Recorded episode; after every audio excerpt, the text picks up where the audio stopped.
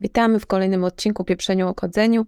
E, Ewa Dusza z tej strony. Dzisiaj e, odcinek kryminalny, można powiedzieć serii kryminalnej. Mianowicie, czy Playwright stanie się Cypress Killerem w 2023 roku? E, witam serdecznie moich gości. Po raz pierwszy mamy gości z zewnątrz, można powiedzieć. Cześć chłopaki ale nie tak do końca z zewnątrz, bo trio jest dosyć e, specyficznie dobrane. Maciek, my mieliśmy przyjemność dosyć, dosyć długo pracować w Golden Pepper razem, bardzo miło to wspominam. E, z Juskiem tutaj otarliśmy się nieomalże o współpracę swego czasu, a z Arkiem pracujemy e, wciąż w jednym z naszych projektów Golden Pepper, także witam Was wszystkich jeszcze raz serdecznie. E, I może tak zaczniemy od e, podstawy podstaw w ogóle i może Maciek, czy mógłbyś nam e, przybliżyć, przypomnieć i wyjaśnić w ogóle, gdzie tego playwrighta w developmencie przyczepić i od czego się w ogóle zaczęło? Jasne, cześć wszystkim w ogóle. tak, to słowem wstępu Playwright jest to w ogóle biblioteka, która pozwala na kontrolowanie i wykonywanie akcji na najbardziej znanych przeglądarkach, takich jak Chrome, Firefox czy Safari. Czyli mamy tu pokrycie wszystkich silników, E, mamy pokrycie Chromium, czyli silnika od Chroma, Edge'a, e, Brave'a czy Opery, e, Gecko, czyli silnika od Firefoxa oraz WebKita, czyli silnik, który, na którym działa Safari. Dzięki Playwrightowi możemy kontrolować wszystkie te przeglądarki poprzez jedno spójne API, a dodatkowo poza symulowaniem akcji użytkownika w przeglądarkach internetowych, ta biblioteka posiada również możliwość sprawdzenia wyników tych działań, a więc asercji dzięki czemu możemy wykorzystać Playwrighta do tworzenia automatycznych testów end-to-end oraz testów komponentów. Testy end-to-end znajdują się na samym szczycie piramidy testów, a testy komponentów są testami niższego poziomu.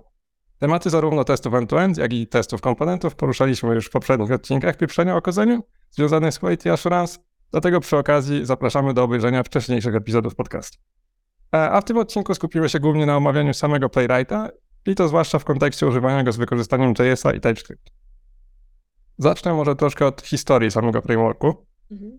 E, najstarsza, ogólnie dostępna wersja Playwrighta, którą możemy odnaleźć na ich GitHubie, mowa jest tu o wersji 0.1, została opublikowana w lutym 2020 roku. Czyli Playwright jest obecny na rynku od no, 3 lat dokładnie.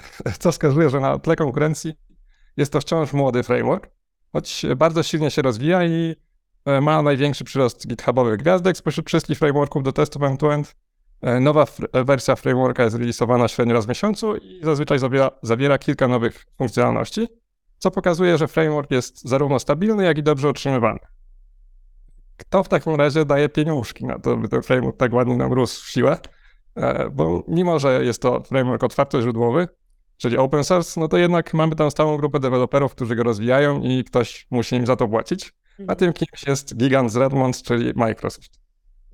Microsoft, który można powiedzieć, że przejął chłopaków, którzy rozwijali uprzednio Puppeteera i dał im możliwość stworzenia frameworku do testów end-to-end, dzięki któremu będziemy mogli kontrolować nie tylko Chroma, ale i inne przeglądarki. Chłopaki po przejściu do Microsoftu nie poprzestali tylko na tym, bo dodali również wsparcie dla innych języków programowania, dzięki czemu Playwright wspiera obecnie nie tylko JavaScript i TypeScript, ale również Pythona, Java i C Sharp. E, pierwszy, najbardziej rozwijanym i utrzymywanym był i jest Playwright tworzony jako biblioteka Node.jsowa.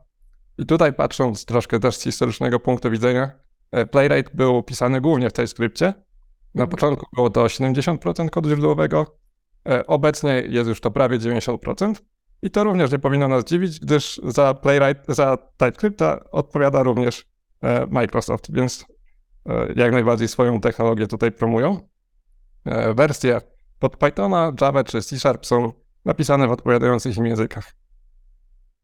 Mając takie wsparcie dla wszystkich popularnych przeglądarek oraz dla kilku różnych języków programowania, Playwright wyrasta nam na konkurenta nie tylko dla Cypressa, ale również i dla Selenium. Myślę, że w trakcie dzisiejszego podcastu będziemy chcieli to troszkę udowodnić. A słowem wstępu ode mnie to by było na tyle, jeśli chodzi o wprowadzenie do świata Playwrighta. Super, dzięki. Jak ktoś nas uważnie słucha, to chyba ma dobry podręcznik do naszych rozmów kwalifikacyjnych, bo kto jest e, twórcą jakiego języka, to jest jedno z ulubionych pytań Arka na rekrutacji. Tak.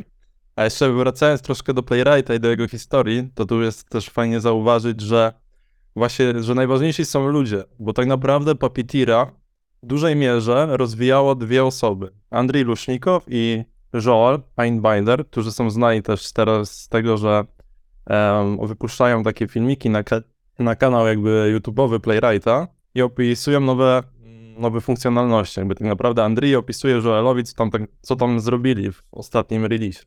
I oni we dwójkę pracowali w Google'u i pracowali nad Puppeteerem. Tak naprawdę oprócz nich, to jest ciekawe, że można zauważyć, że w 2019 roku, w połowie roku, trzech takich bardzo mocnych deweloperów Google'a, które rozwijało Chrome DevTools Protocol, czyli protokół, który obsługiwał Puppeteera, przeszła do Microsoftu. Za nimi od razu właśnie poszła ta dwójka i tak naprawdę na początku 2020 roku, tutaj Maciek powiedział, że od 1 lutego, tam na samym początku lutego została wydana pierwsza wersja Playwrighta, ale zauważyłem, że tak naprawdę to jest pomyłka strefy czasowej, bo oni to ogłosili 31 stycznia jakby. A w Polsce na GitHubie się wyświetla 1 luty.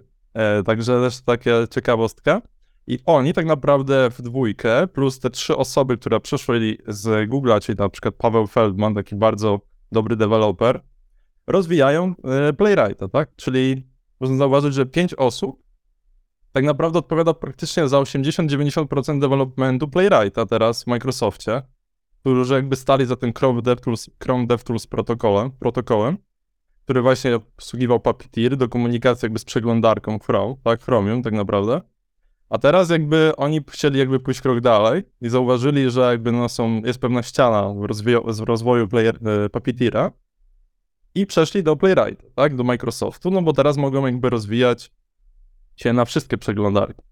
I jak kiedyś właśnie Joel zdradził na GitHubie, na jednym z issuesów, to stwierdził, że właśnie oni do komunikacji z Chrome'em też używają Chrome DevTools Protocol, tak zwane CDP, a do Firefoxa i do WebKita napisali swój własny protokół, podobny właśnie do CDP, do komunikacji z przeglądarką, no bo trzeba jakoś się z nią skomunikować, tak? No, Playwright jest frameworkiem, ale jakby wiadomo, pozwalając pisać w różnych językach, no ale jakoś tej przeglądarce trzeba powiedzieć, żeby tam kliknęło jakiś element albo coś sprawdziło.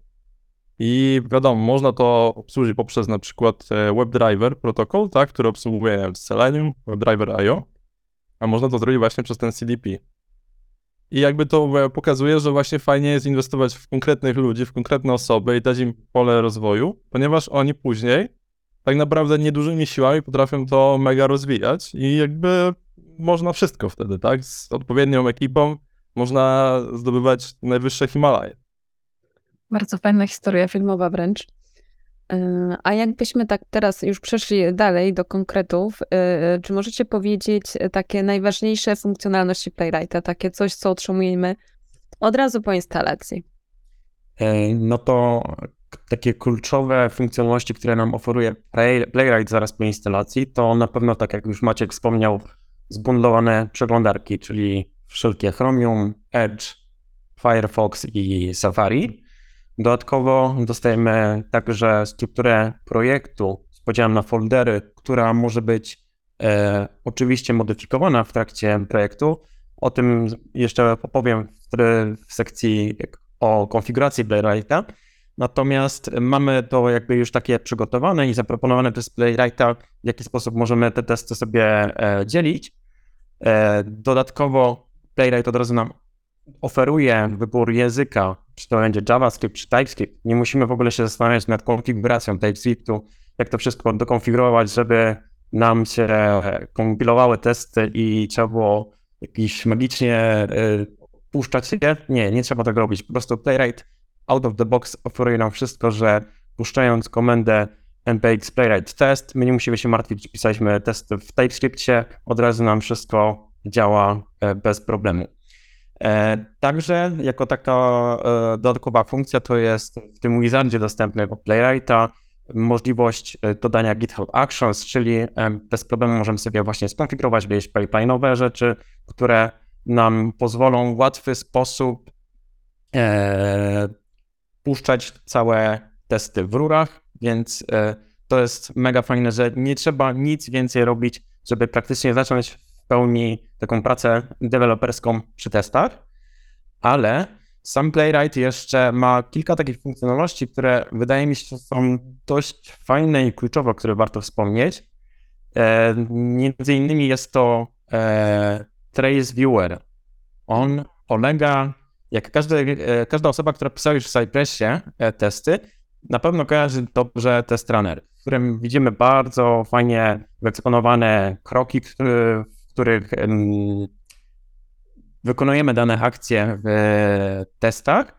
Możemy w dowolnym momencie sobie prześledzić sobą before'ze, afterze, w trakcie akcji, jak i prześledzić wszystkie e, requesty. To samo nam oferuje właśnie Playwright.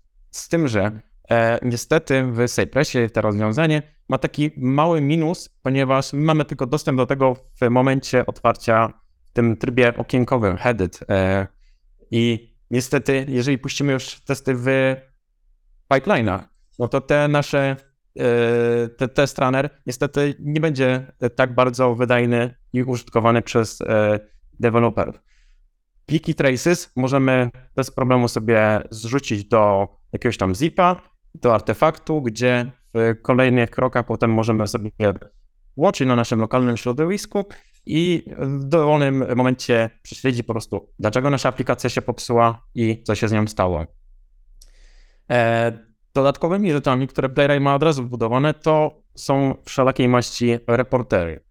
Jest ich naprawdę dość e, dużo, od jakichś list, dot, ale najbardziej używane w sumie przez chyba większość użytkowników to jest e, HTML reporter, który jest wbudowany out of the box. Nie musimy tam nic konfigurować, a wraz z e, na przykład rozszerzeniem pliku konfiguracyjnego możemy tam sobie e, rozszerzyć takie funkcje jak screenshoty, video, czy już wcześniej wspomniane traces. E, Często także w testach są sympatycy używania czyli unitowych e, reporterów, czyli możemy sobie zrzucić też pliki XML-owe, które potem w jakimś Jenkinsie czy w innych rurach będziemy znowu sobie w jakiś sposób tam wyświetlać w konkretny sposób, jaki będziemy potrzebować. E, no i ostatnią rzeczą, którą wydaje mi się, że jest taka naprawdę e, e, wyróżniająca Playwrighta pod względem funkcjonalności, to jest samo debugowanie testów.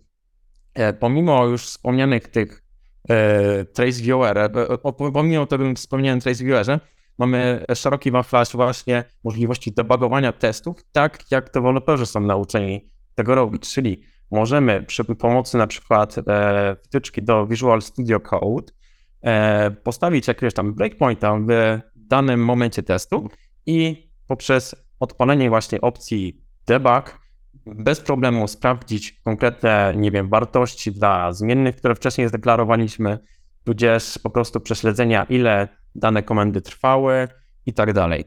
Opcji debugowania w Playwrightie, jak dobrze liczyłem, chyba jest 3 albo 4. W Cypressie wydaje mi się, że tylko ten test runner jest jakby takim narzędziem idealnym do debugowania, natomiast e, wiem, że nie każdy deweloper lubi siedzieć z otwartym okienkiem i analizować, co się stało kiedy, dodatkowo dodawać jakieś console log i zastanawiać się, czy ta wartość na pewno ma taką wartość, jaką powinno mieć, ale dzięki właśnie wtyczkom od Playwrighta unikamy tych wszystkich nie, bezsensownych debugowań, które przedłużają potem czas. E, I to wydaje mi się, że to są najbardziej takie kluczowe chyba rzeczy z Playwrighta, które na pewno dla mnie mają znaczenie podczas developmentu. Ja tu bym jeszcze dodał taką funkcjonalność porównywania screenshotów. Tak naprawdę to są, można by to nazwać testami wizualnymi, które oferuje też Playwright out of the box, ponieważ też przesiadłem się jakby z Cypressa do Playwrighta i zauważyłem tutaj dużą jednak poprawę pod tym kątem, no bo Cypress out of the box nie bardzo oferuje porównywania jakichkolwiek screenshotów. Można to zrobić poprzez taką bibliotekę lub wtyczkę w Persji, takie narzędzie, które po prostu robi jeden screenshot, robi drugi screenshot, no i później porównuje jakieś tam rzeczy, tak? Czy to są te same. Bo mamy, nie wiem, stronę logowania albo rejestracji, która już w jakimś do- dojrzałym produkcie się nie zmienia, no i chcielibyśmy, żeby tam e, pixel perfect było, tak? Czyli, że żadne zmiany tam nie wprowadziły nam jakiejkolwiek przesunięcia. A jakby Playwright oferuje to od razu, tak? Bez żadnych jakby dodatkowych rzeczy. Po prostu na początku robimy sobie taki screenshot, który jest jakby takim screenshotem bazowym i później porównujemy. Ale ktoś może sobie zadać pytanie, co wtedy, jakby mamy na przykład dynamiczną jakąś sekcję na danej stronie, tak? No bo jakby on potrafi robić screenshota całej strony, ale też jakiegoś konkretnego elementu. A co, do, co na przykład jak mam jakiegoś feeda z Twittera i który się codziennie zmienia tam jakieś, nie wiem, albo nie wiem, informacje o pogodzie w jakiejś sekcji na stronie głównej.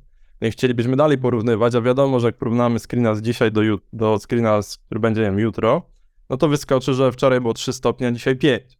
No i powie, że też nam sfailuje, bo się okaże, że to nie są te same piksele.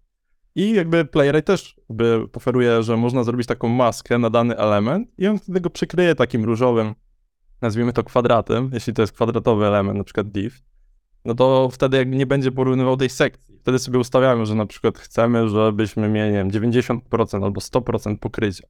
Bo jakby nie możemy też bazować na tym, że te screenshoty nie muszą być idealnie takie same, może być na przykład, nie wiem, 90% pokrycia i dopiero wtedy nam sfailuje, albo że 5 pikseli może być różnicy.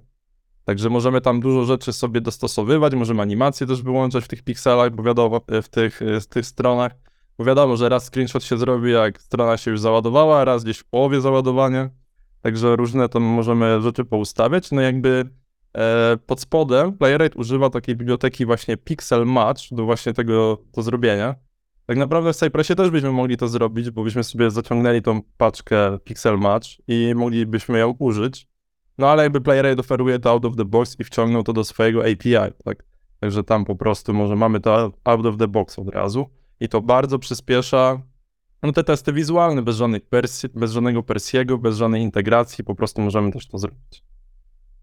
Tak, i to jeszcze jest za darmo właśnie, to jest super.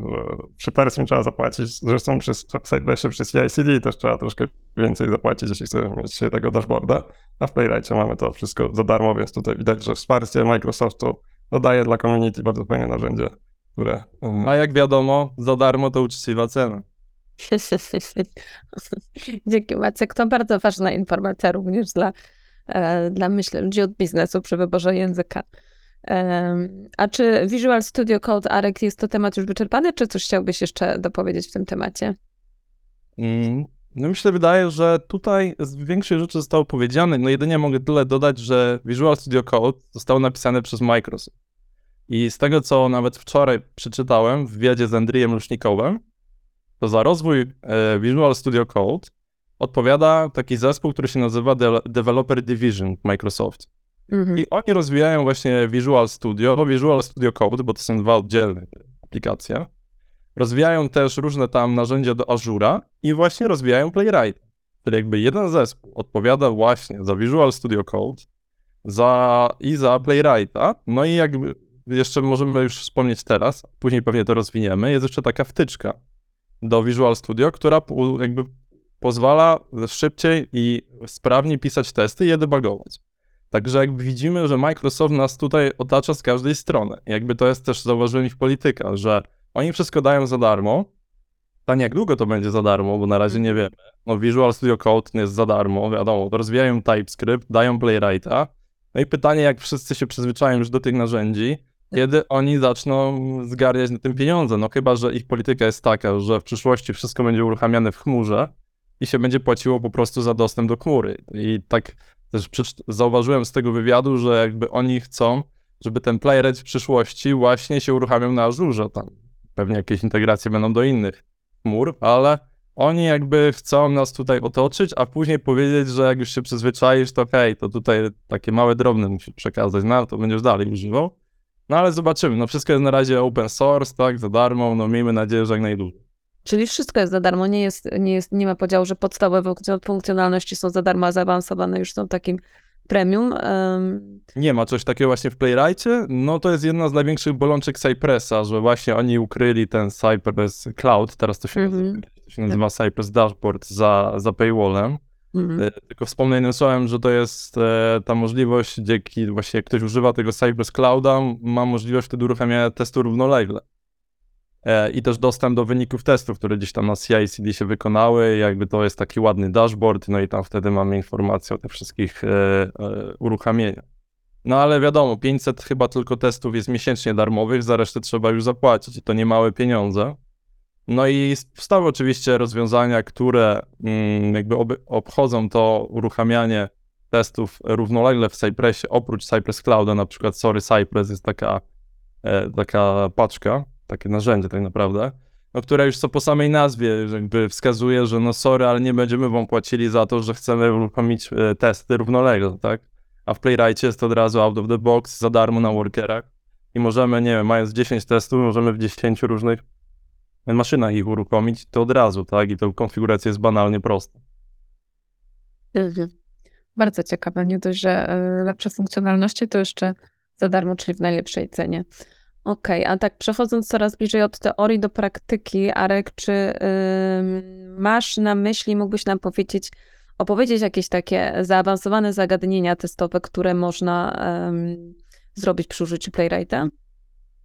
Mhm. No, oczywiście, no może wspomnę o dwóch takich scenariuszach, których też analizowaliśmy kiedyś e, w Code Pepper. Mhm. Jeden to jest na przykład testowanie addonów. E, Addon to jest na przykład adblock do przeglądarki. Mhm. No i załóżmy, że mamy jakąś e, stronę internetową, która jeśli ktoś używa adblocka, to pokazuje taki modal na całą stronę, hej, tam używasz adblocka. Jeśli go używasz, to go wyłącz, tak? Bo nie możesz korzystać z naszej witryny. No i czy dałoby się taki scenariusz przetestować na przykład w Playwrightie, albo w Cypressie, albo w czymkolwiek. No i jak się okazuje, można. E, W dokumentacji Playwrighta jest taka sekcja pod nazwą Chrome Extensions, bo jakby ta funkcjonalność jest tylko dla Chromium na razie zrobiona.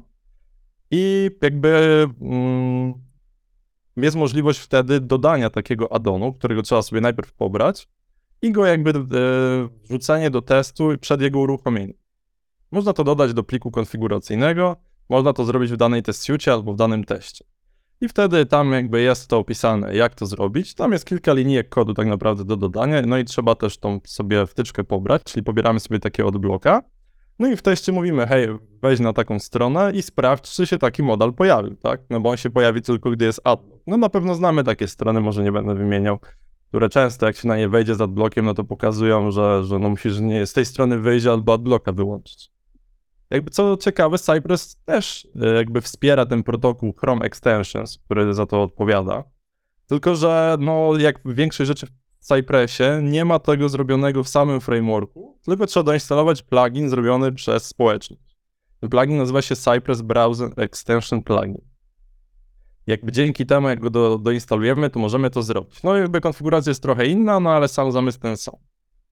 Drugi taki scenariusz zaawansowany, którego kie- kiedyś też staraliśmy się pokryć, nawet z Maćkiem, to było przenoszenie się w czasie w testach Playwright. Czyli na przykład chcemy, załóżmy, że mamy jakąś witrynę, że ktoś jest zalogowany, a po pięciu minutach, gdy ktoś jest zalogowany, no to wyskakuje mu taki modal, że hej, jesteś nieaktywny, e, zaraz cię wylogujemy. Na przykład na aplikacjach bankowych tak często jest, tak, że ktoś jest trochę dłużej nieaktywny, to ze względów bezpieczeństwa go wylogowywujemy. I Playwright pozwala obsłużyć taki scenariusz, no bo wiadomo, no nie będziemy tam robili jakiegoś waita na 5 minut w teście i czekali aż po 5 minutach bezczynności się taki modal zrobi. Chcielibyśmy się od razu przenieść te 5 minut w czasie do przodu. I jakby Playwright sam w sobie tego nie ma wbudowanego, ale y, pozwala jakby używać takiej paczki Sinon.js. Znaczy oczywiście można ją sobie zawsze użyć, nie tylko, że w Playwrightie, to jest osobna paczka, którą można pobrać z NPM-a. I wtedy jak sobie ją doinstalujemy, to tam w before e, each hooku możemy w naszej test suite wstrzyknąć taki odpowiedni skrypt do, do kontekstu przeglądarki. I wtedy możemy e, po prostu mu powiedzieć, że hej, nie jest godzina 12, tylko 12.05 w tym momencie. I on wtedy w danym teście możemy to zrobić. Jakby Cypress też w sumie to wspiera i to nawet łatwiej, ponieważ e, pozwala użyć takich metod jak clock i tick, Czyli clock to ustawiamy chyba godzinę, jak dobrze pamiętam, a tick o jaki czas się przesuwamy od tej godziny. Ale ja to kiedyś próbowałem e, wdrożyć w naszych testach i nigdy mi to nie działało. Nie wiem, czy ja coś źle robiłem, czy to po prostu nie było takie proste. Ale i co ciekawe, jakby Cypress też używa tej biblioteki Sinon.js pod spodem, tylko jakby w drugą stronę pozwala e, w porównaniu do Playwrighta, który na przykład wspiera testy wizualne out of the box, E, a Cypressie trzeba było tu był dodać, użyć dodatkowej paczki, to tutaj odwrotnie. Cypress wspiera natywnie paczkę Sinon i pozwala do, do, użyć tych dwóch metod wbudowanych w API Cypressa, a Playwright wymaga doinstalowania już bezpośrednio tego Sinona i użycia. No nie, mi było wygodniej doinstalować go, bo tam była dużo lepsza dokumentacja do tego i mi to zadziałało. Ale to wiadomo, to jest mój developer experience i równie dobrze ktoś mógł używać tych metod Cypressowych, też mu to mogło dobrze działać. Oprócz takich scenariuszów zaawansowanych, które można też pokryć e, w Playwrightie, jeszcze ostatnio znalazłem coś takiego jak taką paczkę, która się nazywa Playwright Lighthouse. Jak wiemy, Lighthouse to jest takie narzędzie rozwijane przez Google, która pozwala nam zbierać metryki różnego typu na stronie. Na przykład, czy mamy dobre SEO, accessibility na stronie, tak, czy jakieś good practices spełniamy. Pewnie większość deweloperów, testerów kojarzy takie narzędzie. Tam od 0 do 100 nasza strona jest oceniana pod różnymi kątami. Pod kątem, nie wiem, ładowania się, pierwszej strony performance oczywiście też. I możemy też to zautomatyzować w Playwrightie, okazuje się. Dzięki tej paczce ustawiamy sobie, doinstalowujemy sobie tą paczkę do projektu, ustawiamy sobie te metryki, że załóżmy, że chcielibyśmy, żeby wszystkie były, nie wiem, na 80%, bo to chyba jest 5 metryk dokładnie. CES, SEO, Performance, Accessibility, jeszcze jakieś dwie, już nie pamiętam. Dzięki temu możemy e, uruchamiać nasze, uruchamiając nasze testy, uruchamiając ten test, jeśli wszystkie te metryki będą miały minimum 80%, no to dostaniemy pas. Jak któryś z nich spadnie poniżej 80%, no to dostaniemy faila. No i to jest fajne, ponieważ nie musimy za każdym razem, po każdym release sprawdzać tego w Lighthouse, tak? Czy nasza strona spełnia wymogi, nie wiem, w firmie sobie umówiliśmy się na 80% tych metryk. No i wiadomo, rozwijamy, rozwijamy produkt i chcielibyśmy, żeby te metryki były zachowane, tak? Żeby tam nie było jakichś dużych obrazków, które się bardzo długo ładują, żeby to szybko się załadowała ta pierwsza część strony, żeby to było dobre pod kątem SEO. No i dzięki temu możemy też zrobić to e, w Playwrightie. Nie wiem, czy w Cypressie jest taka możliwość. E, Skorelowanie z tym, e, z, z tym Lighthouse'em. Pewnie ktoś stworzył podobny plugin albo stworzy niedługo, no bo wiadomo, Cypress bazuje głównie na społeczności, sam jakby nie dodaje za dużo rzeczy e, tych, która stworzyła społeczność od razu do siebie, tylko jakby dalej to funkcjonuje jako plugin. Tak? Kiedyś Gleb Bachmutow chyba zrobił nawet taki e, kurs moje ulubione 20 pluginów z Playwright, e, z Cypressa, przepraszam. No to jakby sam pokazuje, że jeśli jego ulubionych jest 20, no to tych pluginów jest ze 100 pewnie, chyba tam na stronie Cypressa to jest ponad 120 chyba. Gdzieś tam wszedłem zobaczyć, to tych pluginów od społeczności jest bardzo dużo. No i wiadomo, ma to swoje plusy i minusy. Plusy, no bo mamy jakieś dodatkowe możliwości. Minusy, nie wiadomo kto to rozwija, czy to w ogóle jeszcze rozwija, czy to działa, jaką to ma dokumentację. Sam Gleb Bachmutow już też swoją drogą nie pracuje e, w Cypressie, tylko przeniósł się w 2021 roku do takiej firmy Mercari. Także on jakby teraz tylko jest takim sobie, nazwijmy to pseudo-ambasadorem tego projektu. Tam ostatnio wydał nawet taki filmik porównujący mm, funkcjonalności Cypressa i Playwrighta i tam nie- niejednoznacznie powiedział, że w sumie wszystko można zrobić w Cypressie, co można zrobić w Playwrightie i tak naprawdę to jest wszystko ok. No trochę ma rację, ale jest coś takiego jak developer experience, tak? Czyli takie hasło, które już tu padło. I jednak, y, no, ja uważam, że w Playwrightie jest na razie dużo rzeczy wygodniej zrobić. Nie ma jeszcze takiej dużej społeczności, ale w przyszłości zobaczymy, jak to się rozwinie. I to są chyba z grubsza takie, e, może za dużo się rozgadałem na ten temat, ale e, myślę, że e, może się komuś to przydać przyszłości. Bo wiadomo, jak wejdziemy sobie na YouTube, jeszcze tylko jedno zdanie powiem, no to tam mamy 100 tysięcy filmików o podstawach, tak, że a, Playwright to jest takie narzędzie od Microsoftu, tam wspiera tej przeglądarki, to każdy kurs to ma i przez 10 minut słuchamy w każdym kursie o tym samym. A nie ma takich odcinków albo filmików, gdzie jest coś zaawansowanego, tak jak ja wspomniałem o jakichś adblockach, o jakimś przenoszeniu się w czasie. Nie ma w ogóle takich materiałów, nie wiem. Przynajmniej ja nie znalazłem, nawet na anglojęzycznych kanałach. Po prostu wszyscy bazują na podstawach, bo wiadomo, że to jest nowy framework, tak naprawdę trzyletni. Cypress powstał w 2015 roku, a nawet Brian Mann, który jest autorem e, Cypressa, na LinkedInie ma napisane 2014 rok, tam chyba wrzesień, nie? już go zaczął rozwijać. Także już powiedzmy, że za dwa lata już będzie 10 lat, tutaj, czyli ma 8, 8 tak dobrze liczę. W tym roku będzie miał Cypress 8 lat, a Playwright ma 3 lata. Także no, za 5 lat mi się wydaje, że to już e, no, ciekawa nas przyszłość czeka. Do źródeł wiedzy jeszcze dojdziemy mm, e, i postaramy się podpowiedzieć, e, gdzie, gdzie szukać takiego dobrego źródła wiedzy, wiarygodnego. Czy zanim przejdziemy do dobrych praktyk, chcemy jeszcze jakieś funkcjonalności wymienić? Coś nam umknęło, czy to już będzie wszystko? Wydaje mi się, że też warto porozmawiać sobie o samej konfiguracji e, Playwrighta, która może być w sumie interesująca dla ludzi, którzy już troszeczkę implementowały testy albo będą dopiero to robić. Więc e, jak wiadomo, każdy framework ma e, posiada silnik, w którym możemy skonfigurować sobie nasz cały projekt, jak chcemy go używać, jakie funkcje em, chcemy tam jakby wystawić. No i Playwright ma taki plik konfiguracyjny jak e, playwright config.ts. W e, pliku możemy skonfigurować sobie podstawowe takie rzeczy jak timeouty, od e, test timeout, action timeout, przez expect timeout. To wszystkie timeouty, które są takie interesujące dla osoby piszące testy, e, poprzez ustawienie na przykład viewportów, e, różnych permissionów, storage stage czy time zone'ów.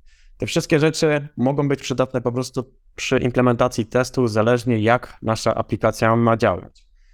E, oczywiście e, jest to wszystko jakby szyte pod dany projekt, więc w e, przepraszam, w Playwrightie, w Playwrightie mamy też taką sekcję jak project, gdzie w dowolny sposób możemy jakby skonfigurować sobie e, dowolną ilość projektów. Czyli na przykład możemy skonfigurować sobie nasze testy bezpośrednio pod mobilki, gdzie e, ustawimy viewporty na przykład na iPhone'a 14 i w przypadku puszczenia takiego projektu poprzez, nie wiem, flagę minus, minus project iPhone, nasze testy po prostu będą działać w określonej, e, w określonych viewportach, dzięki czemu możemy mieć po prostu kilka jakby instancji napisanych testów, nie do końca konfigurując je e, bezpośrednio w testach.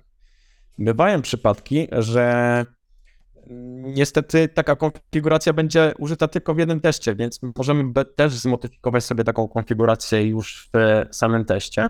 Do tego tam możemy użyć na przykład metodę e, test use i bezpośrednio już sobie powiedzieć, że na przykład tutaj chcemy w tym teście włączyć kamerkę, mikrofon, bo będziemy mieli potrzebę na przykład przetestować e, zrobienie sobie zdjęcia, czy tam nagrania filmiku. To jest wszystko możliwe i mamy dostęp do tych funkcjonalności bez e, kombinowania z jakimiś pluginami i dodatkowymi e, paczkami. E, Kolejnymi rzeczami, które też mogą być przydatne podczas pisania testów, są na przykład rzeczy związane z sieciami. E, Często nasze aplikacje mogą mieć jakieś magiczne nagłówki, które muszą być ustawione wcześniej przed testami, więc to wszystko możemy sobie skonfigurować w tym pliku konfiguracyjnym. Możemy także zignorować pewne błędy, które, których nie chcemy akurat, żeby nasze testy y, na nie, na podstawie tego błędu na przykład się wywalały, więc możemy po prostu zignorować te błędy i wszystko działa bardzo fajnie. E, Tak jak też wcześniej wspominamy, mamy opcję e, konfiguracji jakichś tam screenshotów, video, e, traces e, czy innych rzeczy. I tutaj też możemy to jakby przez nas wybrać zachowanie, kiedy to chcemy zrobić. Możemy mieć to zawsze włączone. Możemy mieć to włączone na przykład w momencie, kiedy nam też się raz sfailuje. Możemy to mieć włączone po prostu tylko na opcji retry. I o właśnie, czym jest opcja retry? Retry to jest opcja bardzo fajna w momencie, jeżeli nasze testy mogą się czasem, e, mogą nam czasem sfailować. I to może być spowodowane wieloma problemami, na przykład, że nasze, nasz backend za wolno odpowiedział. I w tym momencie to jest przydatne do wyłapywania tak zwanych flaky testów, czyli testów, które nie za, teoretycznie przechodzą, ale e, mają czasem jakieś takie bolączki, które e, trzeba właśnie namierzyć. I z tą pomocą przychodzi taki re- retry, dzięki któremu możemy e, w łatwy sposób sobie namierzyć takie problemy. Nie polecam użycia retry'a z dużą ilością e, e, prób ponowienia, ponieważ to też nam zaszczerni trochę obraz, czy nasza aplikacja dobrze działa. Więc taką dobrą praktyką wydaje mi się jest użycie jednego retry'a na, dla testów, ponieważ skoro raz nam też sfailował, a drugi raz przeszedł, to już teraz mamy informację, że ten test jest trochę flaky, więc warto e, monitorować sobie stan aplikacji. E, Jeszcze taką jedną z ciekawych rzeczy, które mogę polecić e, wszystkim osobom, które zaczynają pisać, jest na przykład Custom e, Engine Selector. To pozwala nam w dowolny sposób stworzyć jakby silnik do selektorów, gdzie na przykład deweloperzy używają tak zwanych Data Test ID i każdy ten atrybut nazwie jakoś inaczej, więc my możemy sobie zaliasować na przykład taki atrybut i w łatwy sposób e, dużo prościej takie selektory używać. Więc to jest fajne. Ja o tym na przykład nie wiedziałem, dopiero zacząłem to stosować jakoś, nie wiem, e, dwa miesiące temu i mega e, mój kod wygląda dużo bardziej czytelnie teraz. Nie muszę jakoś rozszerzać tych nazw, ani się zastanawiać, dlaczego ja używam tak długiej nazwy. To jest po prostu bardzo fajna funkcjonalność. E, Arek też wspominał o paralizacji. To jest e, rzecz, którą konfigurujemy pod e, obiektem workers.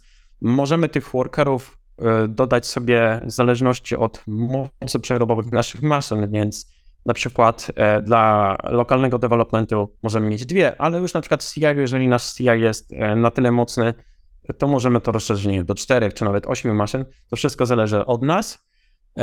Też pisząc takie testy, e, należy pamiętać, żeby one nie nachodziły na siebie, bo dużo osób pisząc testy zapomina o tym, żeby one jakby były jednym bytem, który ma być zamknięty pudełkiem cały czas, więc tu też gorąco polecam właśnie od razu uruchomić sobie dwa, trzy workery, ponieważ to też nam da łatwiej wyłapać moment, w którym nasze testy polegają jeden na drugim, więc e, warto z tego korzystać. E, Kolejną funkcją, która też jest bardzo przydatna podczas konfiguracji Cypressa jest tak zwane web servers. To nam pozwala na przykład e, uruchomić całą aplikację przed testami, czyli tak jak e, normalnie deweloper zaczyna pracę, to musi sobie uruchomić środowisko frontendowe, backendowe, puścić testy. Teraz my po prostu konfigurujemy te wszystkie komendy zawczasu i puszczając, puszczając same testy, nam e, uruchamia środowisko, następnie testy i mamy pełen fajny feedback.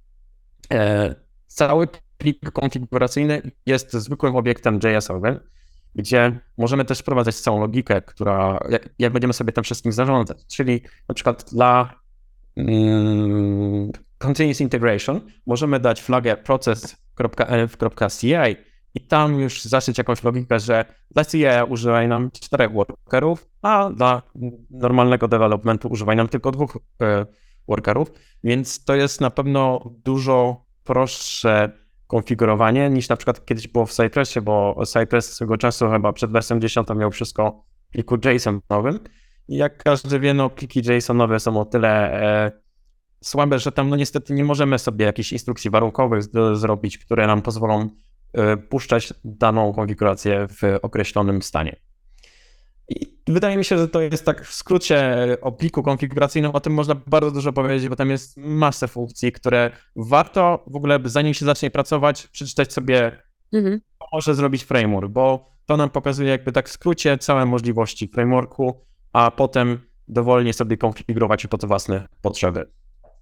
Super. Ja, ja teraz powiem tylko głosem Gleba Bachmutowa, że prawie to wszystko można zrobić w Cypressie oczywiście, ale na przykład tu właśnie Józek wspomniał o tych permissionach, że na przykład mamy jakąś aplikację, gdzie e, potrzebujemy kamerki albo wideo, tak? No i jest taki problem, że no musimy dać tą zgodę tam na jakby przeglądarce, żeby mogła użyć naszego natywnego mikrofonu albo kamery. No i w Cypressie da się to zrobić, odpowiada za to taka biblioteka oczywiście, dodatkowa zrobiona przez społeczność o nazwie Cypress Browser Permissions. No i można to zrobić. Jurzek wspomniał też o tych e, web serwerach, które można uruchamiać przed e, uruchomieniem się testu. No ktoś powie, że w Cypressie też to jest możliwe, bo oczywiście jest dodatkowa paczka, która się nazywa, momencik sobie sprawdzę, ona się nazywa... Mm, ta, którą stworzył też Gleb, Gleb Bakhmutow, czyli chyba Start Server and Test, tak? Mhm. Każdy pewnie kojarzy w tym świecie. No, także i tak jak Gleb mówił, wszystko można zrobić w Cypressie, tylko trzeba doinstalować pewnie jeszcze 40 innych paczek. Okej. E, Dzięki chłopaki. To tak przechodząc już do sekcji edukacji, a jak edukacja to tylko Maciek e, mi się kojarzy. Myślę, że e, większość afrykańskich testerów automatyzujących wie, kto to jest Maciej Dyniecki. E, Więc Maciek, jakbyś mógł przybliżyć nam te dobre praktyki e, pisania testów end-to-endowych w Playwrightie i od razu, wiem, może wyjaśnić, czy one się różnią od tych w ogóle, mm, które dotyczą pisania end-to-endów, czy one się pokrywają? Pokrywają się, dlatego właśnie skupię się nie tylko na Playwrightie, ale ogólnie na dobrych praktykach przy automatyzacji testu end-to-end. E, Bo może się to przydać wielu osobom, na przykład e, przy rozwiązywaniu zadań rekrutacyjnych, bo tutaj podzielimy się z Wami informacjami na temat tego, na co bardzo często zwracają uwagę osoby biorące udział w weryfikacji technicznej części procesu rekrutacji. E, Sam temat jest dość rozległy. Myślę, że można by osobny nawet podcast zrobić tylko o tym, Dlatego skupię się tutaj na głównych tematach, by się za mocno też nie, nie rozgadywać. I zacznę może taki dla wielu osób wydający się podstawy podstaw, czyli od pliku Jest to pliczek, który powinniśmy dodawać zawsze do swojego repozytorium i w tym pliczku możemy zaznaczyć, które elementy nie zostaną e, wypchnięte na e, repozytorium e, zdalne, e, na przykład na GitHubie. E, Dlaczego to ma znaczenie? Myślę, że wiele osób kojarzy taki mem, e, w którym jest pokazane, są najcięższe obiekty we wszechświecie i mamy tam wykres z porównaniem Ziemi, Słońca, czarnej dziury i najcięższe naturalnie Node Modules. Node Modules są najcięższe i to jest no, niestety prawda, bo e, każda paczka ma bardzo wiele zależności.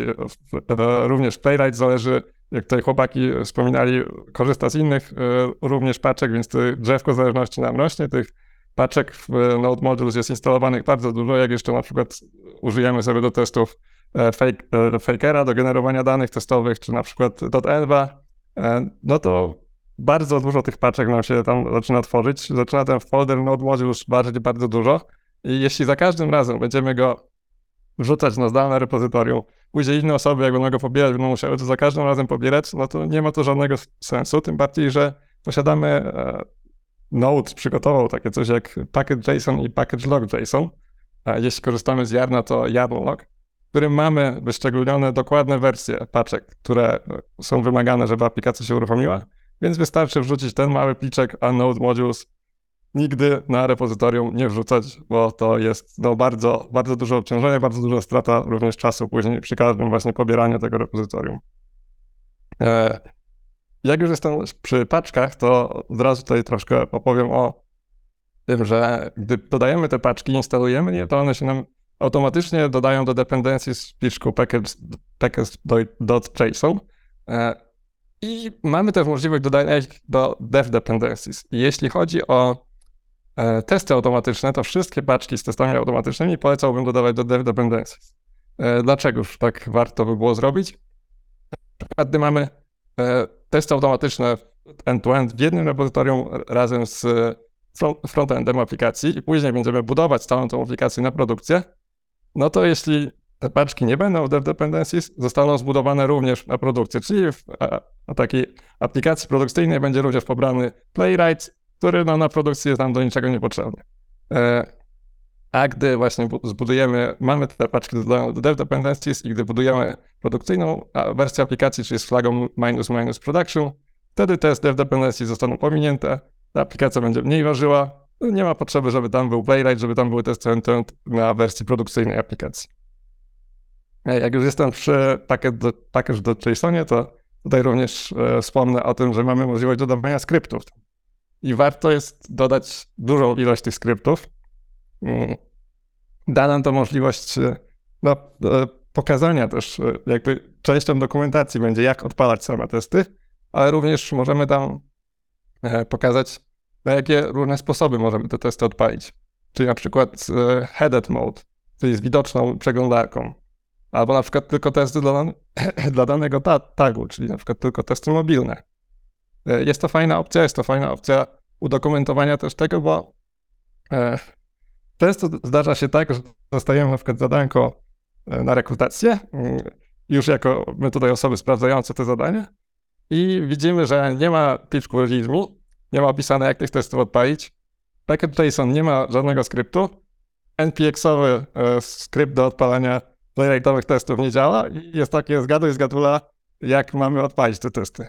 E, Dlatego no, warto jest e, pododawać te skrypty, warto jest stworzyć dobrą dokumentację w pliku README.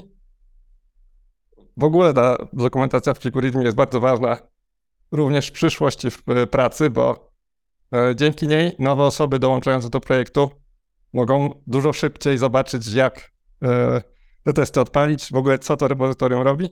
Więc bardzo ważne jest to, żeby tą dokumentację utrzymywać i żeby była ona no, w dobrym stanie, ładnie napisana z komendami właśnie wypisanymi, jak po kolei to uruchomić. E, również co jest ważne i na to ja lubię zwracać uwagę, e, to są design patterns. E, design patterns, które warto używać nie tylko przy testach automatycznych, ale ogólnie przy jakimkolwiek programowaniu. Akurat przy testach myślę, że takie najważniejsze to jest dry, kiss, wet i jagni. E, I dry, czyli do not repeat yourself, czyli między innymi to daje nam Page Object Model, o którym też za chwilkę wspomnę. Niepowtarzanie kodu. E, Tworzenie tego, dodawanie może troszkę takiej abstrakcji w naszym kodzie, żeby na przykład jeśli mamy stronę e, logowania, na tej stronie logowania mamy funkcję, która robi nam klika, mamy stronę jakąś inną aplikacji, gdzie również robimy funkcję klika, no to bez sensu jest zrobić, żeby tu była ta funkcja klika, tu była funkcja klika. Może zróbmy, nie wiem, base page i tam to zaimplementujmy raz tą funkcję klika, z której będą już inne, e, inne page dziedziczyły to. E, wspominałem o KISS. KISS to jest Keep it simple stupid. E, czyli no, róbmy, implementujmy to w jak najprostszy sposób, dzięki czemu będzie nam dużo łatwiej wprowadzić nową osobę do tego świata, nawet pokazać osobie, która nie zna programowania, na przykład w, w POMie nie musimy koniecznie korzystać z klas, możemy sobie tylko podzielić na pliczki i tam po prostu mieć funkcje e, stricte TypeScriptowe. Nie musimy tworzyć e, całych klas. Wtedy jest to prostsze, dużo łatwiej jest nawet wytłumaczyć, jak to działa osobie, która nigdy nie programowała. E, wet. Wet jest to write explicit tests, czyli piszmy, tutaj Józek o tym wspominał, też piszmy te testy w taki sposób, żebyśmy patrząc na sam kod testu, rozumieli, co ten test robi. To jest myślę bardzo ważne, bardzo dużo, jakby dużo łatwiej wpro- wprowadzić nowe osoby, gdy coś takiego jest. W taki sposób utrzymujemy te testy. I ostatnia, ostatni design pattern, czyli Jagni, you ain't gonna need it, to jest taki dość specyficzny, e, trochę związany z KISS e, patternem, e, czyli nie wybiegajmy w przyszłość. Jeśli mamy zadanie zrobić, nie wiem, dodać testy pod daną funkcjonalność, nie dodawajmy również w tej pijarce czegoś, co sobie przygotowujemy już na przyszłe testy, które będziemy pisać, bo może się zdarzyć, że to nie my będziemy implementować tamte testy. Osoba, która przejmie to zadanie, nie zauważy tego, że została jakaś część już zaimplementowana, tego zrobi to jeszcze raz, zrobi to inaczej. E, Również jeśli rozwiązujemy zadanie rekrutacyjne, to jeśli dobrze nie opiszemy, bo chcemy na przykład się pochwalić i zrobimy coś więcej niż było w zadaniu, jeśli dobrze nie opiszemy tego, to osoba, która będzie sprawdzała to zadanie, może nie zrozumieć, o co nam chodziło i będzie się zastanawiała, czy ta osoba nie zrozumiała zadania, dlaczego tu próbowała coś tutaj dodać więcej, coś zrobić innego. Dlatego to właśnie jest ten design pattern you ain't gonna need it. Skup się tylko na tym, co jest w zadaniu i, i, i zrób to w ten sposób. E, Przy okazji jeszcze tych patternów ważne jest również stosowanie spójnego formatowania. To nam zapewnia ESLint i Prettier. E, Jest to ważne, dlatego że jeśli nie mamy tego spójnego formatowania, każdy, e, każda z osób, która będzie pracowała nad danym projektem, będzie miała jakieś formatowanie zależne od e, IDE, którego korzysta, czyli edytora e, kodu. Na przykład Visual Studio Code ma jakieś tam defaultowe i ja w takim momencie, jako osoba korzystająca z Visual Studio Code, gdy zapiszę plik, to on go automatycznie sformatuje. Jeśli był on sformatowany inaczej, to nawet jeśli zrobię małą zmianę w tym pliku, jedną linijkową, to on przeformatuje cały plik. I później będzie na pull requestie, że ja zmieniłem cały plik, mimo że tak naprawdę zmieniło się tylko formatowanie. Żeby właśnie utrzymać to i tak by było przy każdym pull requestie, bo każda osoba, która by zmieniała, mając inne formatowanie, wpływałoby to na, e, na to między innymi. Dlatego warto jest tutaj korzystać z Prettiera i z linta, żeby mieć to e, w jakiś, w jakiś sposób ustandaryzowane. E, Ważne jest również przy testach już ogólnie wszystkich, e, jakie piszemy, korzystanie z hooków, czyli before'a, aftera, before each'a, after each'a. E, No pamiętajmy o tym, że jak każdy framework daje nam takie możliwości, również to związane z design patternem do not repeat yourself, czyli możemy, jeśli każdy test w danym suite wymaga jakichś stepów przygotowania, to zamiast w każdym teście powtarzać, przepisywać, to zróbmy before each e, hooka, w którym opiszemy właśnie te, te kroki. E, wspominałem o takiej paczce jak Dodev. W ogóle, e, jeśli chodzi o Playwrighta, to on od razu nam sam podpowiada w pliku konfiguracyjnym, że możemy z tego Dodeva skorzystać. Dodev jest, jest fajną, fajną biblioteką, dzięki której wsz- wszelkie dane wrażliwe możemy e, przechowywać w bezpieczny sposób. Tworzymy sobie taki pliczek Dodev i tam na przykład mamy, zapisujemy dane, które, dane do logowania na przykład do aplikacji i e, tego pliczku, ten pliczek dodajemy do e, git ignora, czyli nie wrzucamy go na repozytorium, żeby na repozytorium nie znalazły się właśnie te dane wrażliwe. A te, te e, rzeczy, te sekrety, które będziemy mieli w tym pitch.dev, jeśli chodzi o na przykład e, odpalanie tych testów na pipeline, na CI, CD, to tam w, na przykład w GitHub Actions możemy w secretach, również w AWS Amplify czy w CI, e, w Circle CI możemy wstawić właśnie te, te zmienne w e, secretach, dzięki czemu w bezpieczny sposób będą miały te testy dostęp do tych danych, a nie będą one się znajdować na repozytorium. Warto jest również, jeśli korzystamy z tego dodania, stworzyć sobie pliczek dodem.example, w którym wypiszemy tylko jakie, czyli na przykład, że potrzebny będzie e, login i hasło, albo że jakiś klucz do API będzie potrzebny. E, Bez już wypisywania tej wartości tego, tylko żeby było opisane, też ładnie udokumentowane, co dokładnie w tym pliku dodem będzie miało się znaleźć, żeby te testy odpalić. E, tak, e, idąc już dalej, e, wspominałem również o Page Object Modelu, czyli o organizacji tych testów. Page Object Model jest no już dość, że tak powiem, od dawna stosowanym patternem w organizacji kodu testów automatycznych. Polega on na dzieleniu sobie aplikacji e, na obiekty odpowiadające za dane e, strony aplikacji, czyli na przykład mamy stronę logowania, mamy stro, stronę, e, nie wiem, jakiś koszyk zakupów. Dzielimy sobie tak e, kod testów, że mamy podzielone i selektory, i e, funkcjonalności, które mogą się odbyć tylko na danej stronie, dzięki czemu jest łatwiej nam opanować ten kod testów. Nie mamy tego wszystkiego wrzucone gdzieś w jedno, w jedno miejsce, tylko ładnie po, po e, segregowane. Jeśli wiemy, że coś się wydarzy, wydarzy jakaś akcja, na przykład na stronie logowania, no to wiemy, gdzie ten kod odpowiedzialny za to znaleźć. E, Playwright również wspiera Page Object Model i jako, że jest to popularne podejście do pisania testów, więc na przykład osoby, które przechodzą z Selenium, bardzo łatwo odnajdą się również w Playwrightie, bo będą wiedziały, jak, jak tego, z tego Page Object Modelu korzystać. E, I idąc dalej, jeszcze e, na, na szybko wspomnę o e, TS-configu e, i o tym, że mamy coś takiego jak paths. W TS-configu możemy w ogóle właśnie przy Page Object Modelu, czy nawet przy jakimś innym podejściu, szybko pojawi się nam problem, że w momencie importowania danych funkcji z danego pliku, no pojawią się nam problemy, że ten import będzie miał bardzo długą ścieżkę, będzie tam bardzo dużo kropka, kropka, slash, kropka, kropka, slash, żeby dojść do danego, wyjść z danego folderu i dojść do innego folderu, żeby nie bawić się w to i nie pisać takich strasznie długich, e, strasznie długich importów, możemy korzystać z e, obiektu paths w tsconfig.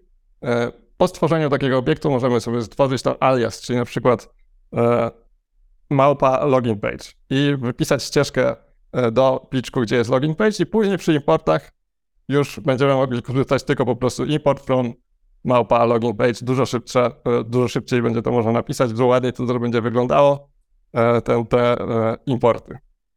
I już kończąc, dobre praktyki, to jeszcze wspomnę o samych lokatorach. Jeśli chodzi o Playwrighta,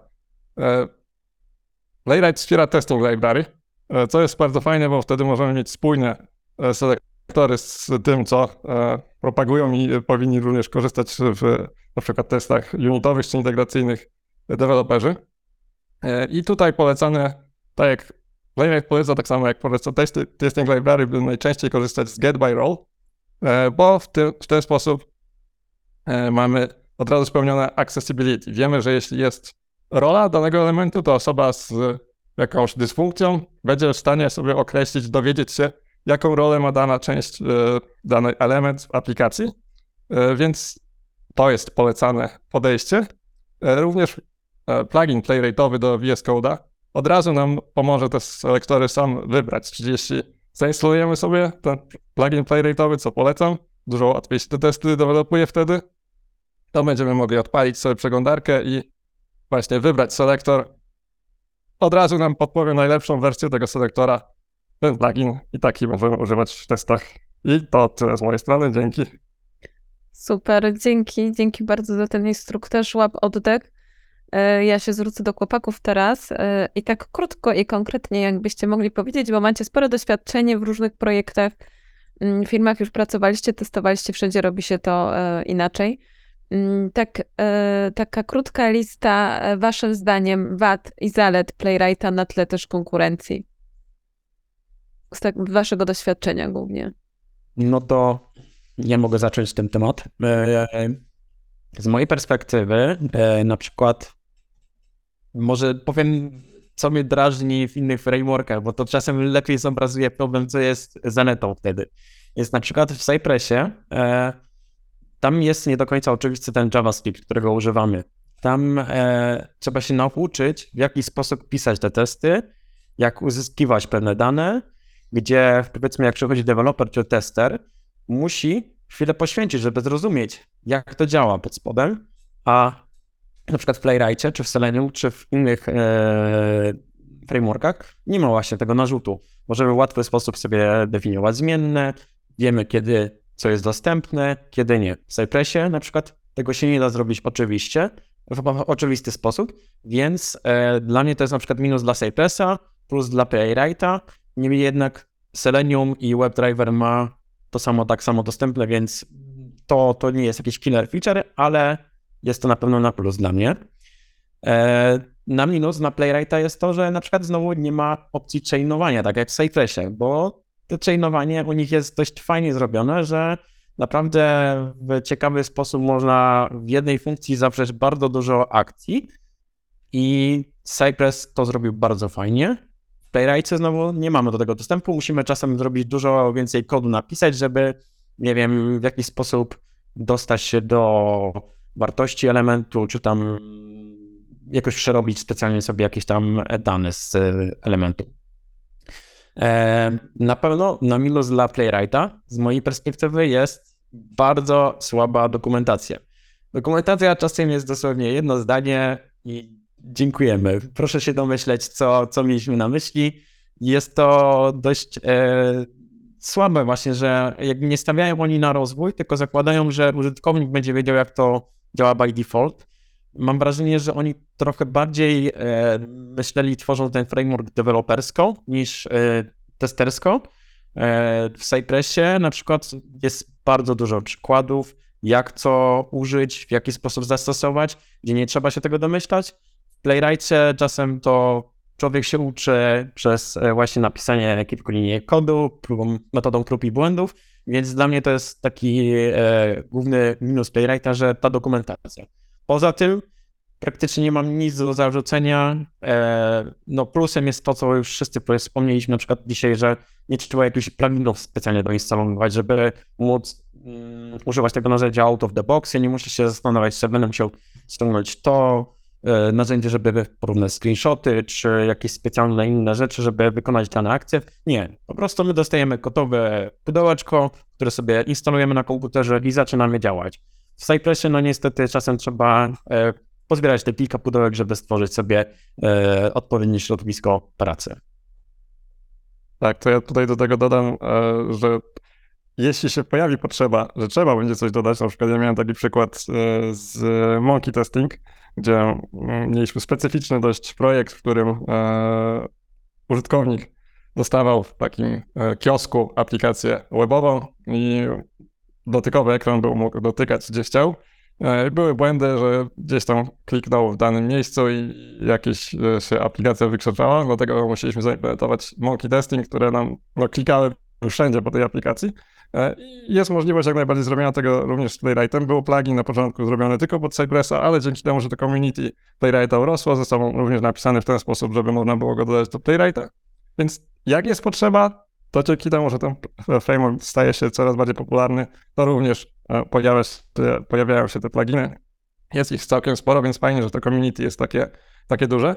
E, No dla mnie, tu już Józef wspominał o tym e, przy omawianiu konfiguracji Playwrighta, ale łatwość też dodawania tych device'ów, czyli mam na przykład testy, gdzie część testów będzie tylko na mobilce, a część, czyli na mobilny view, a część testów będzie na jakimś specyficznym e, rozmiarze. E, również mogę to w bardzo łatwy sposób e, skonfigurować w jednym miejscu, w jednym pliczku i, i no to jest super dla mnie. Bardzo fajne. Przy Cypressie to by było dużo więcej zachodu, żeby to w ten sposób zrobić. Mhm. Z mojej strony mogę tylko też dodać, jeszcze jeśli chodzi o takie minusy Playwrighta, co ja zauważyłem, to brakuje w Playwrightie coś takiego jak taki tryb watch, który jest na przykład w Cypressie. Który jeśli zmienimy jakąś linijkę w kodzie naszych testów, to chcielibyśmy, żeby taki test się wykonał jeszcze raz. Automatycznie, tak? Wiadomo, czasami się to wyłącza, bo to przeszkadza, ale czasami jest to bardzo przydatne, jak tam dewelopujemy sobie jakiś test i jakby tego nie ma out of the box w ogóle w Playwrightie, e, a w Cypressie to jest pod taką nazwą Watch for File Changes e, pliku konfiguracyjnym. No i jak damy true, no to po prostu on wtedy szuka i jakby wie, że jeśli coś zmienimy, no to mamy zrobić. I z grubsza też jeśli chodzi o takie wady, to bym tak, to, to zostało to powiedziane już tutaj przez chłopaków. No jeśli chodzi o tą dokumentację, no to rzeczywiście jest na pewno gorsza niż w Cypressie. E, jeśli chodzi o GUI, do debugowania też ono jest na pewno gorsze, no bo jednak Cypress, jeśli chodzi o ten typ headed, no to mamy tę całą aplikację Cypressową, no i tam to ładnie wszystko widać, możemy sobie zobaczyć krok po kroku, jak to działa. Tutaj jest trochę to trudniej, jednak, znaczy jest to ten Playwright Inspector, ale no nie jest jeszcze taki ładny, ani taki bardzo rozbudowany, żeby można to było używać. No i wiadomo, jest trochę na razie jeszcze mniejsza społeczność, mniejsze community, mniejsze, mniej issuesów gdzieś tam w internecie, artykułów w Playwrightie, mniej eventów też związanych z, play, z Playwrightem, tak? Ale myślę, wydaje, że w przyszłości będzie to się zmieniać i będzie tego więcej. A jeśli chodzi o takie plusy jeszcze, wracając do tych e, plusów, takim właśnie jeden z nieoczywistych plusów Playwrighta, który sobie mało kto zdaje sprawę, jest to, że jeśli na, my uruchamiamy testy w CI/CD, a praktycznie wszyscy to robimy, to często korzystamy z obrazów dockerowych. No i jeśli chodzi na przykład o obraz dockerowy Cypressa, który zawiera mm, nasze przeglądarki, to on waży, sobie sprawdziłem ostatnio, ponad 800 MB. No i oczywiście przed naszymi testami w naszym pliku YAMLowym jest opisane, że trzeba go pobrać, tak, ten obraz dockerowy, no i uruchomić go i wtedy mamy tam Cypressa, przeglądarki, tak, i uruchamiamy test. Dla porównania, najnowsza wersja Playwrighta 1.31 waży, to też taki obraz dockerowy z przeglądarkami, waży tylko 550 MB. Czyli powiedzmy, że to jest 2 trzecie tego. Także y, mamy tutaj już korzyść, szybko licząc około 250 mega, które nie muszą być pobierane za każdym razem, gdy będzie uruchomiony dany job w naszym CI/CD, na przykład w GitHub Actions. I to też przyspiesza testy. Nie dość, że same testy trwają bardzo krótko, tak, bardzo szybko one się uruchamiają w porównaniu do Cypressowych testów, bo jeśli chodzi o performance, to tutaj po performance idzie w, razem, z, mi się wydaje, z Playwrightem równolegle cały czas, a jakby Cypress y, jest narzędziem, które działa tu bardzo wolno, w porównaniu w tym trybie headless, bo jakby Playwright został stworzony do tego trybu headless i by default tam się uruchamiają te testy w terminalu, a jednak Playwright bardziej wydaje się narzędziem w trybie headed, tak, czyli w trybie tym graficznym, żebyśmy mogli mieć ten taki fajny developer experience, a ten tryb headless nie jest tak mocno zoptymalizowany i te testy trwają naprawdę długo. Dużo dłużej często. Wiadomo, jeśli tam zrobimy jakieś sztuczki performance'owe, możemy skrócić ten, albo skrócić ten czas wykonywania testów, albo użyjemy Cypress Clouda i tam uruchomimy je w trybie paralel, no to też to będzie dużo szybciej. No ale jednak musimy wtedy za to zapłacić w dużej mierze, tak? No bo te 500 testów miesięcznie za darmo to nas nie poratują. Jeśli chodzi jeszcze o takie plusy mniejsze, które można tu wspomnieć, jeśli chodzi o Playwrighta, no to jeśli ktoś się przesa- prze, mm, mm, chce się przesiąść na przykład z Selenium, no to Playwright wspiera out of the box składnię XPathową, tak? Czyli taką bardzo popularną składnię w świecie Selenium. Jakby w świecie Cypressowym ona praktycznie nie jest używana. Oczywiście jest plugin Cypress XPath, jak można się domyśleć, który oczywiście Cypress też zacznie, zaczyna wtedy to wspierać, ale out of the box y, tego nie ma.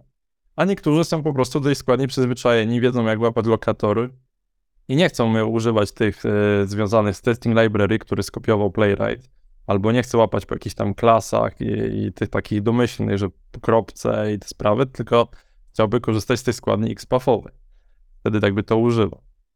Tu jeszcze słowem tylko kończąc, e, wspomnę o tym pluginie do Visual Studio Code, który można sobie doinstalować i dzięki niemu jakby możemy też w Playwrightie bardzo przyspieszyć nasze testy. Nie dość, że możemy łapać sobie lokatory, bo możemy otworzyć przeglądarkę, to równie dobrze możemy z poziomu Visual Studio Code je odpalać, ponieważ pojawiają się nam takie zielone trójkąciki przy danej testucie albo przy danym teście i możemy z poziomu Visual Studio uruchomić te testy bez wychodzenia z niego.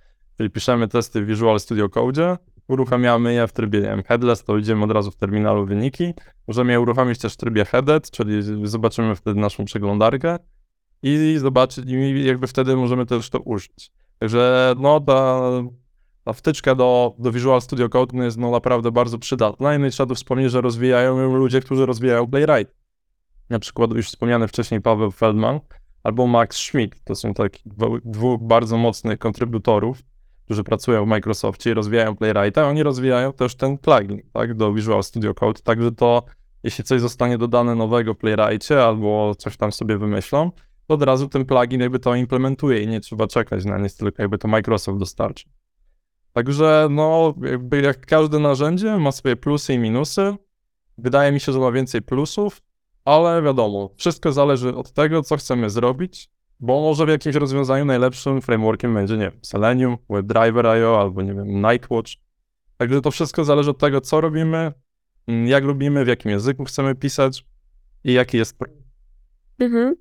E, Trochę już wspomniałeś o przyszłości e, Playwrighta, trochę też już e, wspominaliśmy o tym, skąd czerpać wiedzę, bo jakby nasuwa się po tym podcaście pierwsze pytanie jest, skąd wy to wszystko wiecie, skoro to jest też tak mało wiadomo, a wy już tyle wiecie. A wiem, że nie każdy z was ma okazję pracować w ogóle w Playwrightie.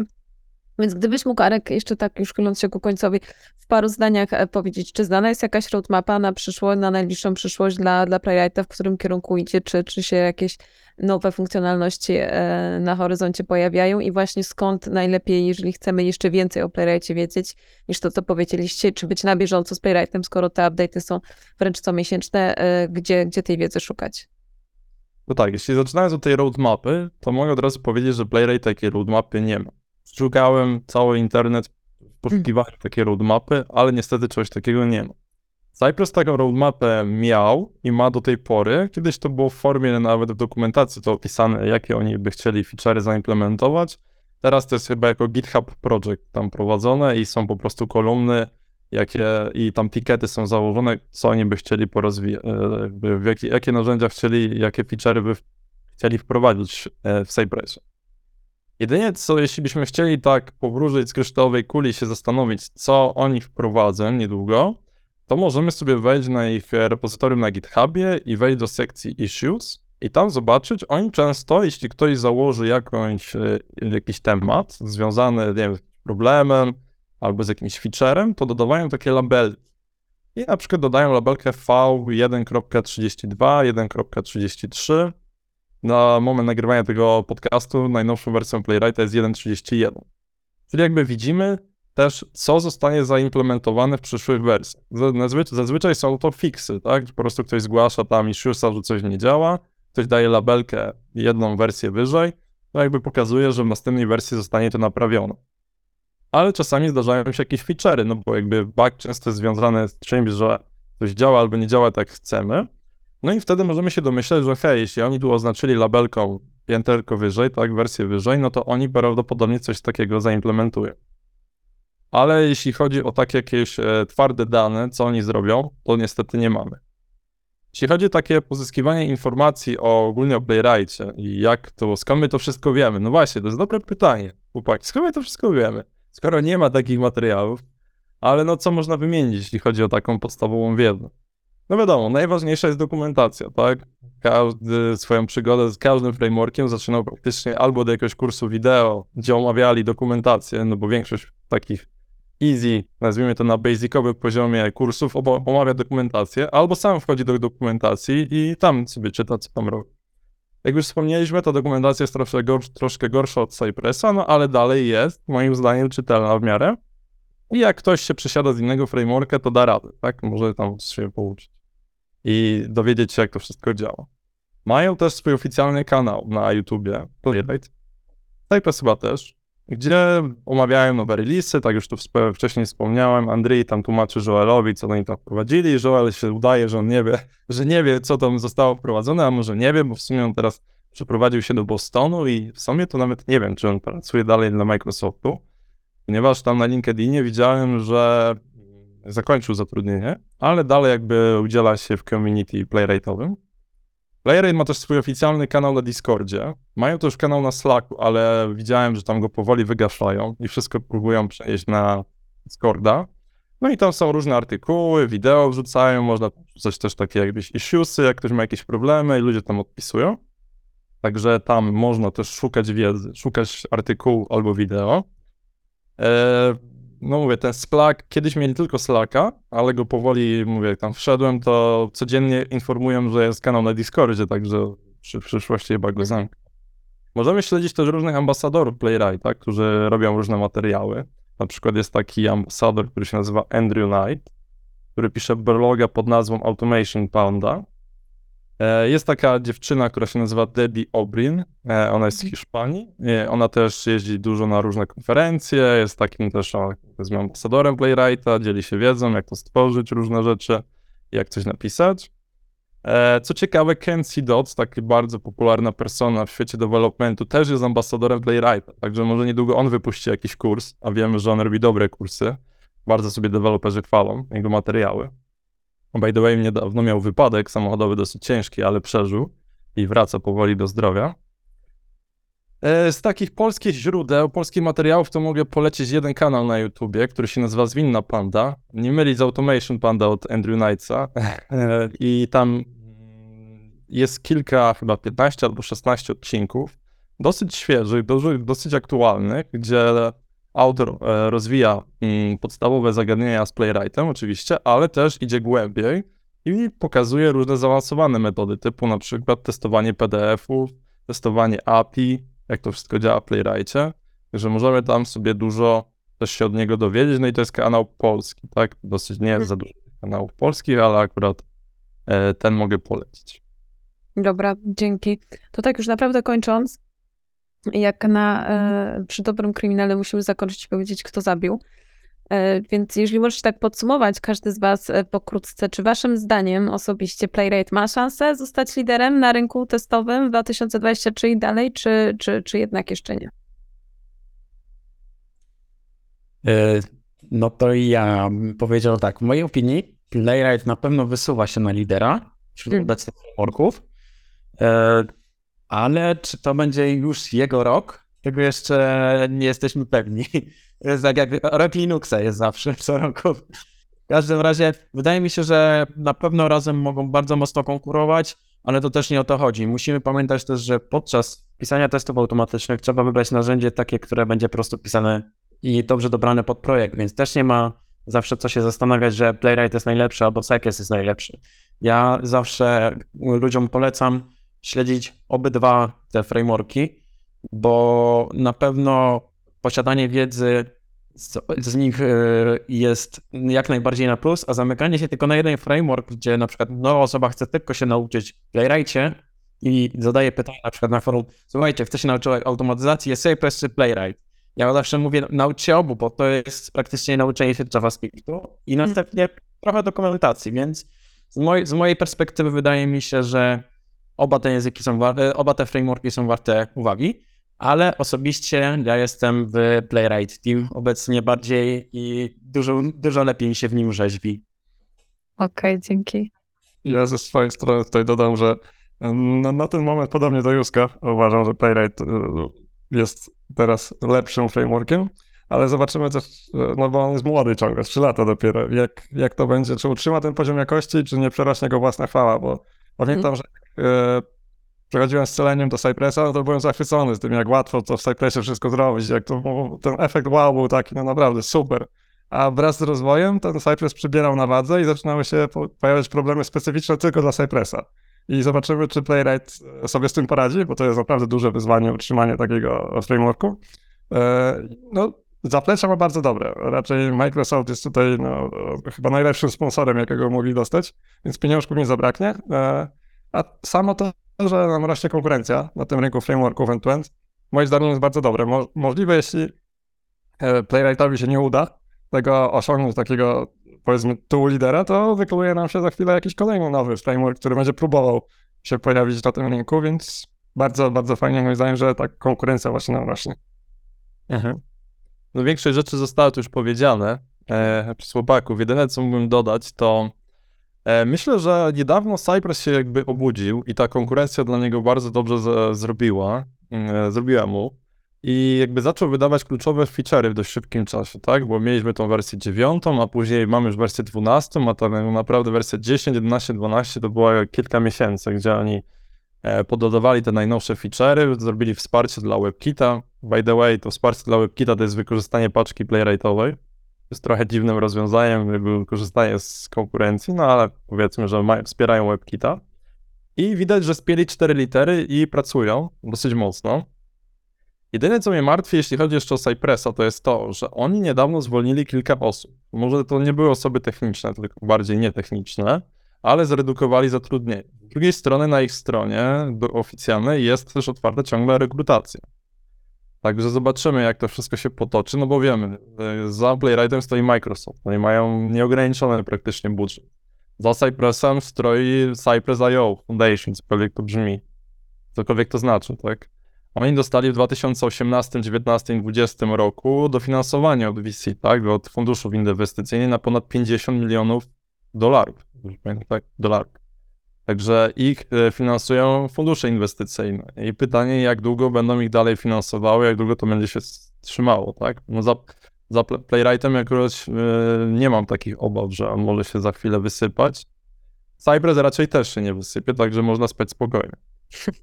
Patrząc na trendy, jak to wygląda też na, jeśli chodzi o pobrania na NPM-ie, no to tak, na, ten, na dzień dzisiejszy Cypressa pobiera 5 milionów ludzi tygodniowo, a Playwrighta tylko 2 miliony ludzi tygodniowo, około oczywiście. Także jak widzimy, no Play, e, Cypress jest ciągle liderem razem z Puppeteerem tak naprawdę, którego pobiera też około 5 milionów ludzi tygodniowo e, narzędziem, tak? Jakby Playwright to jest taki ulepszony Puppeteer, tak? Który nie tylko wspiera Chromium, ale wspiera też inne przeglądarki. I jakby Playwright osiągnął poziom 2 milionów pobrań w 3 lata, tak? Cypressowi dojście do e, poziomu 2 milionów pobrań zajęło 6 lat. Jak sobie przeanalizowałem NPM Trends, taką stronę związaną z tym. Jeśli chodzi o gwiazdki na GitHubie, no to na przykład Playwright już przebił Cypressa, tak? Tam chyba Cypress ma 43 tysiące, a Playwright 48 tysięcy. Mówię, Cypress w tym roku ma 8 lat od, ist- od początku istnienia, e, Playwright 3 lata, czyli jest jakby 5 lat młodszym narzędziem, tak? Także moim zdaniem na przełomie 2024-2025 Playwright goni Cypressa, jeśli chodzi o pobrania na NPM-ie, bo mi się wydaje, że jeśli chodzi o funkcjonalności albo nie wiem, gwiazdki na GitHubie, no to już to zrobi. Gwiazdki, no to jest łatwa dana do przeanalizowania, ale jeśli chodzi o feature'y, no to moim zdaniem już wszystko to, co ma Cypress, już jest w Playwrightie. I ciężko wskazać takiego killer feature'a, który ma Cypress, a nie ma Playwright. Kwestia jest tylko popularności, nie wiem, ambasadorów, community, narzędzi, które to będą wspierać, no i ofert, tak? No bo im więcej ofert pracy będzie w danym frameworku, tym więcej osób będzie chciało w nim pracować. Ale tak jak już tu wspomniał właśnie Józek i Maciek, tak naprawdę najważniejszy jest projekt i jaki problem chcemy rozwiązać. I powinniśmy wybrać framework taki, który będzie dla nas odpowiedni, a nie taki, który jest najbardziej popularny w danym momencie w internecie, tak? Bo jak nauczymy się jednego frameworka, a przesiądziemy się do drugiego, to zobaczymy, że on jest bardzo popularny i później, żeby się przesiąść na każdy kolejny, też już nie jest jakieś nie wiadomo jak dużo wiedzy potrzeba. Jeśli chodzi też o tych kontrybutorów, jeszcze kończąc tutaj ten wywód, e, no to tak, jak wspomniałem na samym początku naszego podcastu, to i zakończę o tych ludziach, że najważniejsi są ludzie. Microsoft zatrudnił tak naprawdę pięciu najlepszych deweloperów Google'a związanych z Chrome DevTools protokolem i związanych z Puppeteerem. Oni mając ten background związany właśnie z rozwijaniem frameworka już do testów end-to-end, stworzyli Playwright i ciągle go rozwijają. Dopóki oni tam pracują, ja jestem spokojny o to, że będą tam najlepsze feature'y i najlepiej, e, najlepsze, najlepiej możliwie zrobione, jak to tylko się da, e, tak by stworzą.